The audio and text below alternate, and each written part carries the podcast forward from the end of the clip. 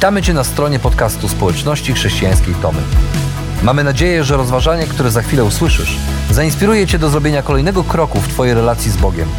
Bo w naszej społeczności zapraszamy wszystkich do relacji z Chrystusem, który zmienia wszystko. Dziękujemy za Twoje zainteresowanie i zapraszamy Cię do polubienia naszego profilu na Facebooku, Instagramie i YouTubie oraz ściągnięcia darmowej aplikacji na smartfona. Dobrego słuchania.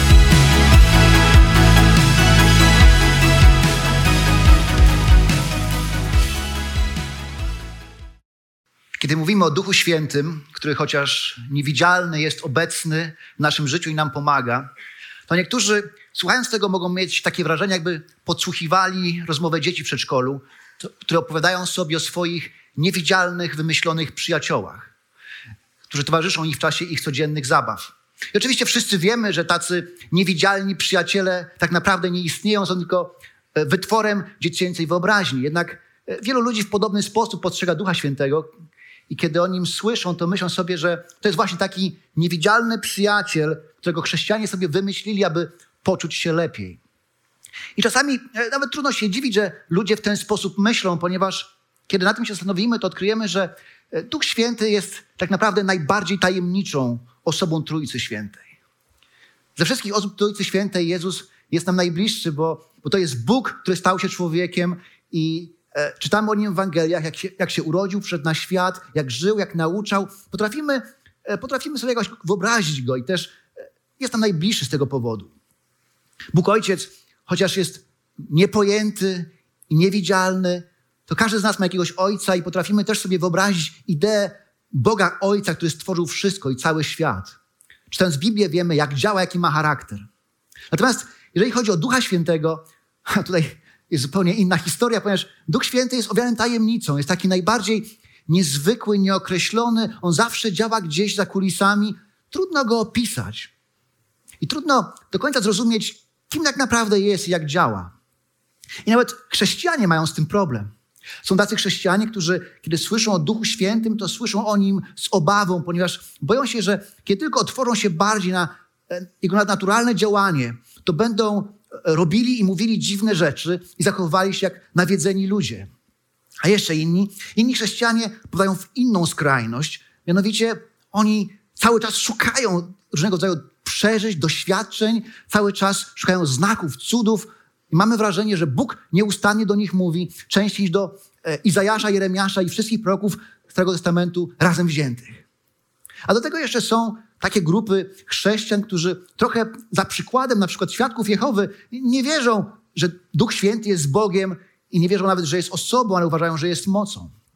A więc jak w tym wszystkim się połapać w tak wielkim natłoku różnych opinii na ten temat?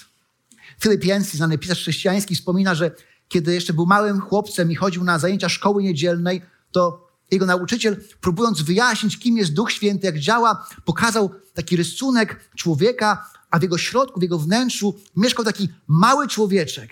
I mówi, że Duch Święty jak taki mały człowieczek, który mieszka w nas, kiedy go słuchamy, kiedy e, jesteśmy mu posłuszni, to on rośnie, rośnie, staje się większy i wypełnia nas od środka, a kiedy go nie słuchamy, jesteśmy nieposłuszni mu, to on robi się smutny i maleje i kurczy się, robi się coraz mniejszy. A kiedy robimy coś złego, to on łyżkami tłucze po rurach i kaloryferach, aby obudzić nasze sumienie i zwrócić naszą uwagę. To nie jest zły obraz, całkiem pouczający, ale on do końca nie wyjaśnia, kim tak naprawdę jest Duch Święty i co robi, jak działa. Zastanawiamy się, kim on tak naprawdę jest. A żeby to zrozumieć, kim Duch, Duch Święty jest, musimy wrócić do pewnej kolacji. To miała być radosna okazja, ponieważ też okazja była nie byle jaka. To było wielkie święto. Jak co roku rodziny żydowskie spotykały się razem, aby upamiętniać najważniejsze wydarzenie swojej historii. Eksodus to była kolejna Pascha, kiedy Izraelici wspominali, jak kiedyś Bóg wyprowadził ich przodków z niewoli egipskiej. Tak więc tego roku było podobnie. Uczniowie Jezusa zadbali, aby to święto było obchodzone w należyty sposób, aby się właściwie do niego przygotować. Wszystko było gotowe i wyglądało wspaniale. Posiłek wyglądał imponująco. Ale Jezus, chociaż święto było radosne, wydało się być jakoś bardziej smutny i zamyślony tego roku. Bo on wiedział, że jeszcze tylko kilka godzin i za kilka godzin umrze. Zostanie ukrzyżowany. On jeden wiedział, co czeka go następnego dnia. I wiedząc o tym od jakiegoś czasu, przygotował swoich uczniów na to wydarzenie i zapowiadał swoją śmierć. I także w czasie tej kolacji, w czasie ostatniej wieczerzy, powiedział swoim uczniom, że odchodzi. Po raz kolejny to powiedział. Ale też powiedział, że nie zostaną sami. I zostawił im zadanie do wykonania, zadanie, które brzmi dziwnie i bardzo trudno. A mianowicie mówi do nich tak. Ręczę i zapewniam, kto wierzy we mnie, będzie również dokonywał takich dzieł, jakich ja dokonuję i dokona większych niż te, gdyż ja idę do Ojca. I o cokolwiek poprosilibyście w moim imieniu, tego dokonam. Aby Ojciec był uwielbiony w Synu, jeśli o coś mnie poprosicie, w moim imieniu spełnię to. Jeżeli darzycie mnie miłością, będziecie wypełniać moje przykazania. Ja natomiast będę prosił Ojca i On da wam innego opiekuna, aby był z wami na wieki.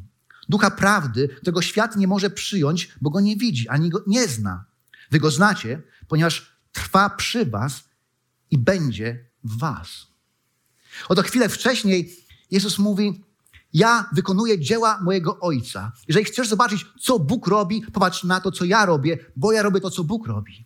A potem odwraca się do swoich uczniów i mówi, a wy macie wykonywać moje dzieła, nawet większe. Wy macie robić to, co ja robię. A więc wasze zadanie polega na tym, aby kontynuować moją misję w świecie, kiedy mnie już nie będzie.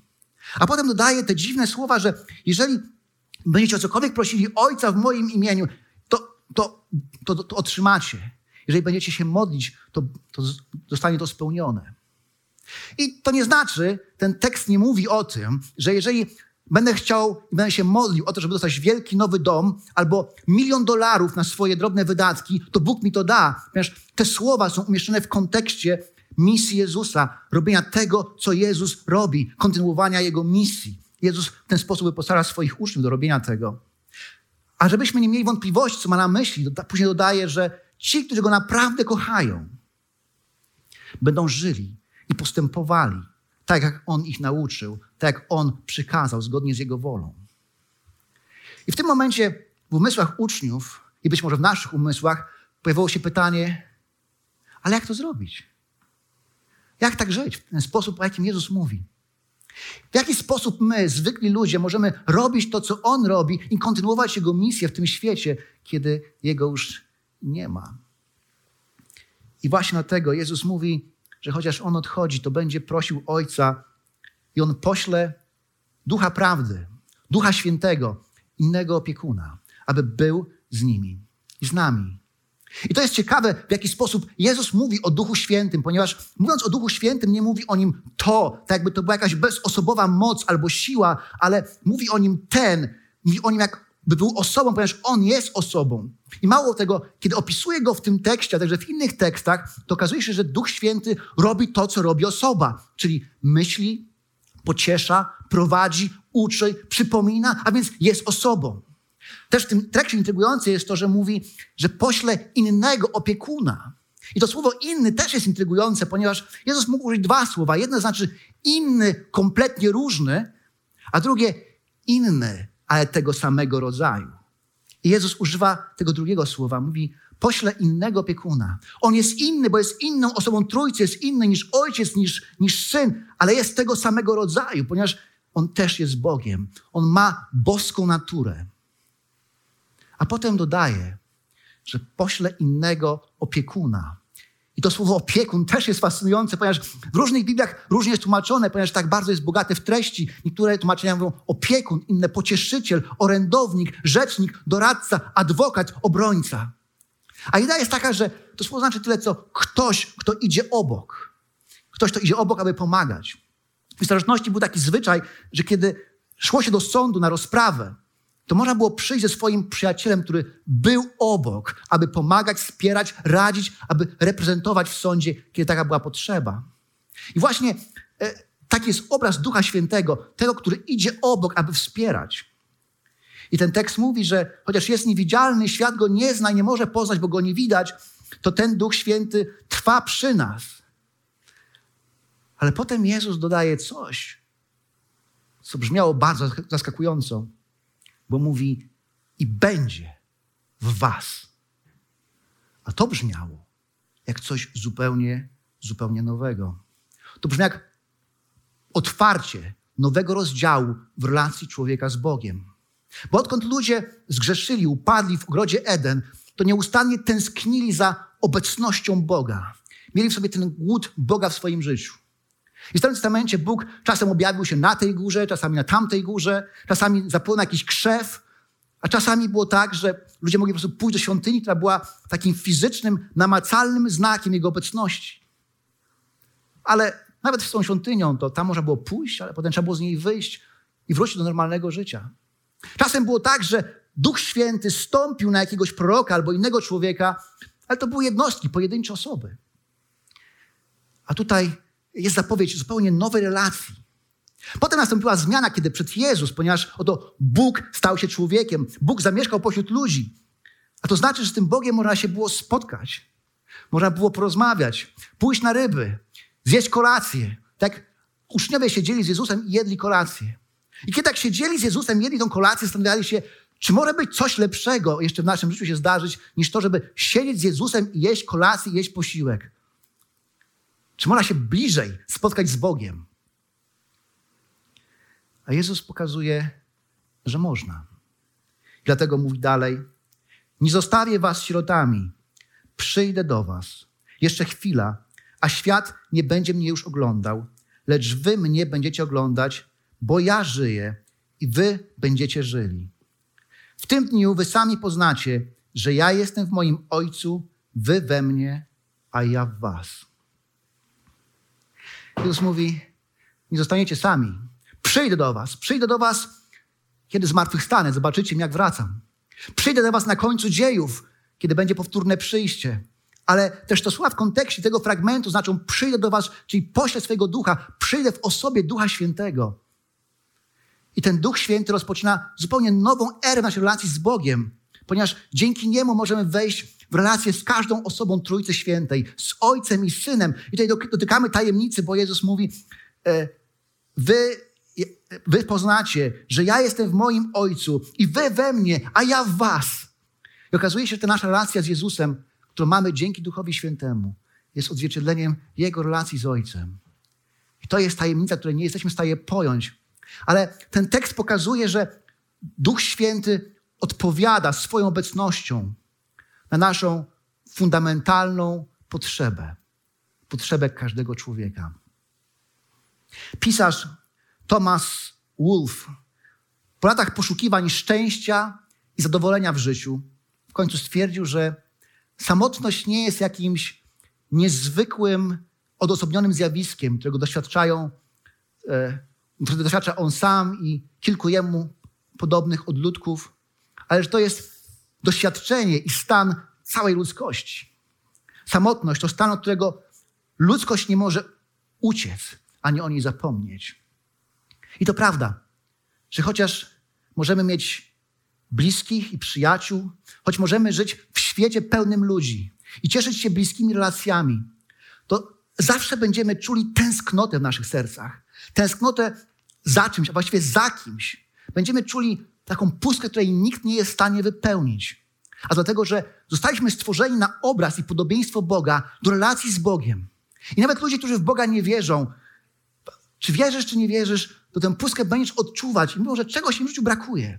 Dlatego na świecie nie ma kultury, która w jakiś sposób nie mówiłaby i nie szukała Boga. Ponieważ ludzie potrzebują Boga i tęsknią za Nim. I właśnie Duch Święty jest tą osobą, która przychodzi do naszego życia. I kiedy nawracamy się, to On zaczyna mieszkać w naszym sercu i wypełnia tę pustkę. I wypełnia, zaspokaja tę tęsknotę, którą mamy za Bogiem. I dzięki Duchowi Świętemu, chociaż może tak być, że idziesz przez życie sam, to tak naprawdę nie jesteś sam. Ponieważ Boży Duch mieszka w tobie. I Duch Święty sprawia, że ta największa tęsknota, ten głód za Bogiem zostaje zaspokojony. Dlatego, kiedy decydujesz się kochać Jezusa i dla Niego żyć, nigdy nie jesteś sam, bo Jego Duch Święty mieszka w tobie. Dzięki Duchowi Świętemu ta najbardziej osobista i fundamentalna potrzeba każdego człowieka może zostać zaspokojona. To jest potrzeba relacji z Bogiem. Ale to pojawia się pytanie, w jaki sposób ta potrzeba może, może zostać zaspokojona. Jak Duch Święty to robi, że ją zaspokaja? Otóż dalej ten tekst mówi, ten, kto zna moje przykazania i wypełnia je, jest człowiekiem, który mnie kocha. Tego z kolei, który mnie kocha, miłością otoczy mój Ojciec i ja będę go kochał. I objawię mu samego siebie. Judasz, lecz nie Iskariot, zwrócił się do niego. Panie, dlaczego zamierzasz objawić samego siebie nam, a nie światu? Jezus odpowiedział, jeśli ktoś mnie kocha, będzie wypełniał moje słowo i mój Ojciec otoczy go miłością. Do takiej osoby przyjdziemy i zatrzymamy się u niej. Kto mnie nie kocha, nie wypełnia moich słów, a słowo, którego słuchacie, nie jest moim słowem, pochodzi ono od Ojca, który mnie posłał. To już wam powiedziałem, gdy przebywałem z wami. Natomiast opiekun, Duch Święty, którego Ojciec pośle w moim imieniu, On was wszystkiego nauczy i przypomni wam wszystko, co ja wam powiedziałem. Oto Jezus wypowiada dziwne słowa. Mówi, że kto mnie kocha, będzie żył zgodnie z tym, co uczę, a ja mu samego siebie objawię. Uczniowie słuchając to są zdziwieni, bo myślą sobie, no kto jak kto, ale tak naprawdę to, to my znamy Jezusa. No przecież to oni spędzali z Nim trzy lata, trzy ostatnie lata. Słuchali jak naucza, zadawali Mu pytania, rozmawiali, patrzyli jak czyni cuda, wędrowali, jedli posiłki. Jeżeli ktoś znał Jezusa, to właśnie oni. Ale Jezus doskonale wiedział, że chociaż przez trzy lata razem wędrowali, spędzili ten czas razem, to tak naprawdę do końca Go nie znali. Bo dla uczniów Jezus był intrygującym nauczycielem, cudotwórcą, dobrym kandydatem na króla, być może wyzwolicielem, który pogoni Rzymian i przyniesie im upragnioną wolność. Ale tak naprawdę nie wiedzieli, po co przyszedł, nie rozumieli jego misji. Nie wiedzieli, jaki jest plan i kim on tak naprawdę jest. Właśnie dlatego pytają się Jezusa i mówią, ale Panie, dlaczego masz objawić samego siebie nam? A on mówi, bo tego potrzebujecie i obiecuję, że poślę Ducha Świętego, który pomoże im zrozumieć. Bo Duch Święty jest właśnie tym, który przychodzi, dzięki któremu możemy uwierzyć. To On pozwala nam zrozumieć, kim jest Jezus. I to się wydarzyło w przypadku uczniów w dniu Pięćdziesiątnicy, kiedy Duch Święty stąpił na nich i nagle wszystko nabrało sensu. Oni nagle zrozumieli, kim jest Jezus i w jaki sposób wypełnia proroctwa Starego Testamentu. Zrozumieli, jaka jest Jego misja, jaki jest cel Jego przyjścia. I Duch Święty ich do tego, ich tego nauczył i mało tego przypomniał to wszystko, co Jezus mówił wcześniej, tak, że mogli to spisać w postaci czterech Ewangelii. Bo tak właśnie działa Duch Święty. On przychodzi i daje nam zrozumienie i pomaga nam poznać Jezusa. Pewne małżeństwo opowiadało o swojej przyjaciółce, o Annie. Ania bardzo lubiła chodzić do ich kościoła i spędzać e, czas z ludźmi z ich kościoła. Chociaż w chwilach szczerości przyznawała, że to dziwni ludzie i wierzą w bardzo dziwne rzeczy, żeby nie powiedzieć czasami absurdalne dla niej. Kiedy chodziła na spotkania małych grup i słyszała o tym, że Jezus chodził po wodzie, albo rozmnożył chleb, albo zmartwychwstał, to w tych momentach jej oczy szeroko otwierały się ze zdumienia i pytała się, wy naprawdę w to wierzycie? Dla niej te historie były niedorzeczne, żeby powiedzieć wręcz absurdalne. Ale z drugiej strony, kiedy patrzyła na tych ludzi, którzy w to wierzą, to oni nie wyglądali jak tacy zupełni szaleńcy. Mieli normalne rodziny, nawet szczęśliwe, można powiedzieć szczęśliwsze niż inne rodziny. Chodzili do pracy i potrafili tą pracę utrzymać, więc było w nich coś normalnego. Aż któregoś razu ktoś powiedział do niej, wiesz co, jeżeli nie możesz uwierzyć i masz ciągle pytania i wątpliwości, powiedz o tym Bogu. Powiedz Bogu, Boże, przekonaj mnie. Jeśli to jest prawda, przekonaj mnie, że to jest prawda. Pomóż mi uwierzyć. Joanna pomodliła się któregoś razu taką modlitwą. A potem mówi, że któregoś razu wróciła z pracy, usiadła przed swoim kominkiem na podłodze i rozmyślała o tych swoich dziwnych przyjaciołach z kościoła. I mówi, i nagle wszystko nabrało sensu. Choć nie znała odpowiedzi na wszystkie pytania, to nagle zrozumiała, że Jezus przyszedł na świat, umarł za jej grzechy, po to, aby dać jej życie wieczne. I jedyne, co musi zrobić, to po prostu to życie wieczne przyjąć. I nie było grzmotów, błyskawic, nie było głosu z nieba, ani trąb anielskich, ale Duch Święty przyszedł, poruszył jej serce i nagle zrozumiała.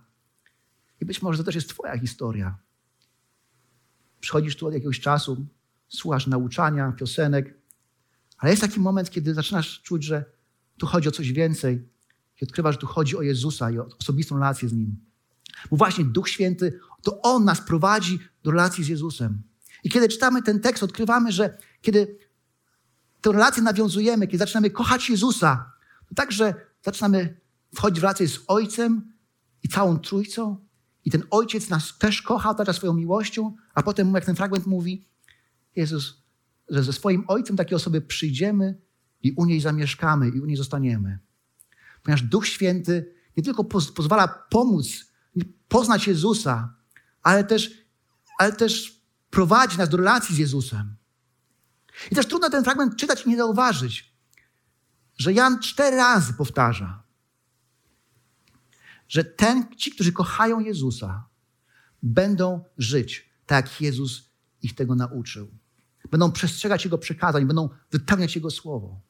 Że ta miłość jest widoczna w życiu codziennym, w tym, jak funkcjonujemy w naszych relacjach, w naszych miejscach pracy, w naszych domach. Tą miłość widać. Jednak ci z nas, którzy próbowali takiego życia, wiedzą, że jest ono bardzo trudne, żeby nie powiedzieć niemożliwe. John Stott, znany teolog, który gdyby dzisiaj żył, to w zeszły wtorek obchodziłby swoje stuletnie urodziny. Powiedział kiedyś, niewiele by mi to pomogło, gdyby ktoś dał mi dzieło Szekspira do przeczytania i powiedział, przeczytaj to i napisz coś podobnego. Szekspir potrafi tak czytać, pisać, ale ja nie potrafię.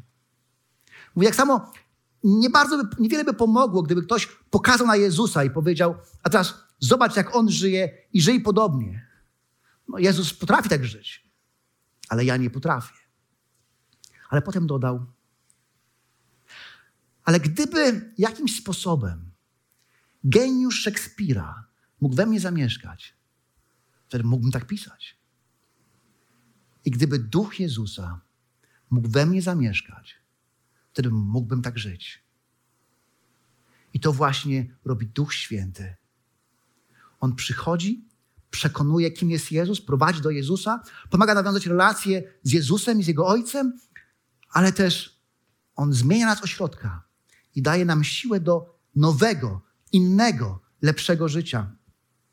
Bo kiedy decydujesz się kochać Jezusa i dla Niego żyć, Jego Duch zmienia cię i uczy, jak postępować, aby Jemu się podobać. W tym miejscu jednak warto zapytać, jak takie życie, takie postępowanie wygląda?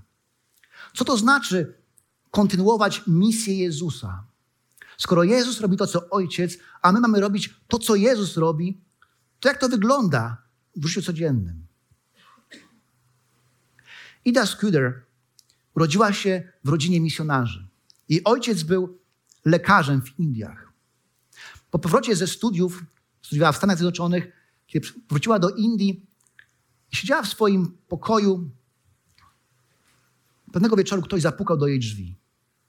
Kiedy otworzyła, zobaczyła mężczyznę, który był zrozpaczony i, i cały przejęty i ze łzami w oczach błagał ją, mówi, musisz pójść i pomóc mojej żonie. Moja żona rodzi i coś, coś jest nie tak. Moja żona umiera. Musisz ją uratować.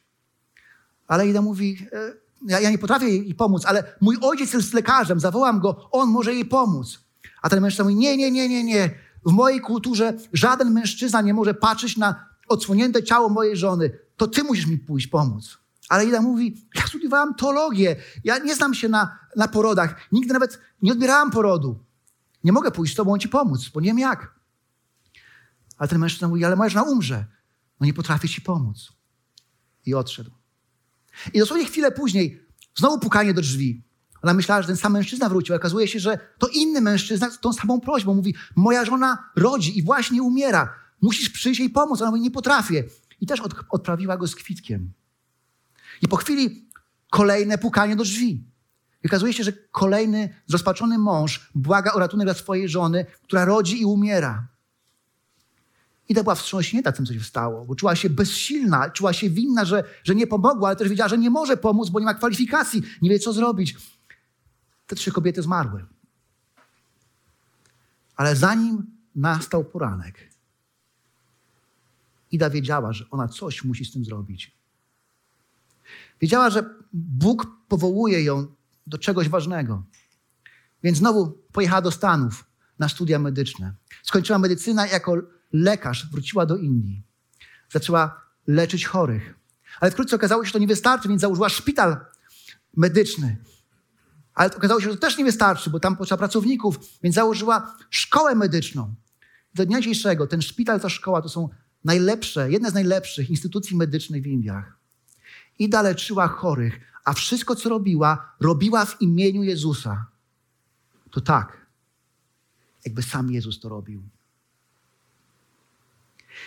Jezus, kiedy był na ziemi, to przez trzy lata służył ludziom w jednym miejscu, w Palestynie.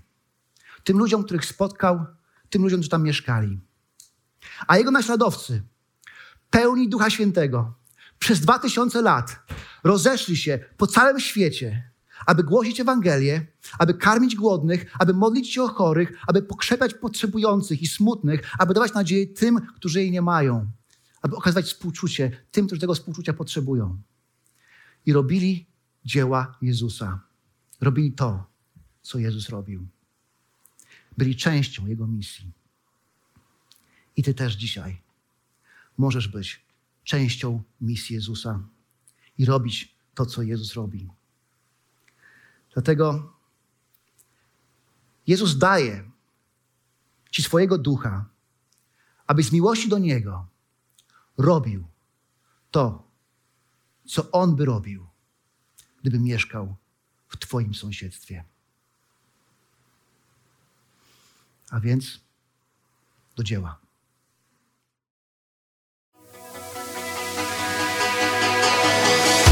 Jeszcze raz dziękujemy za wysłuchanie naszego rozważania. Jeżeli mieszkasz w okolicach Tomaszowa Mazowieckiego lub Łodzi, zapraszamy Cię do odwiedzenia nas na niedzielnym nabożeństwie. Więcej informacji znajdziesz na stronie s h tomy kropka p l.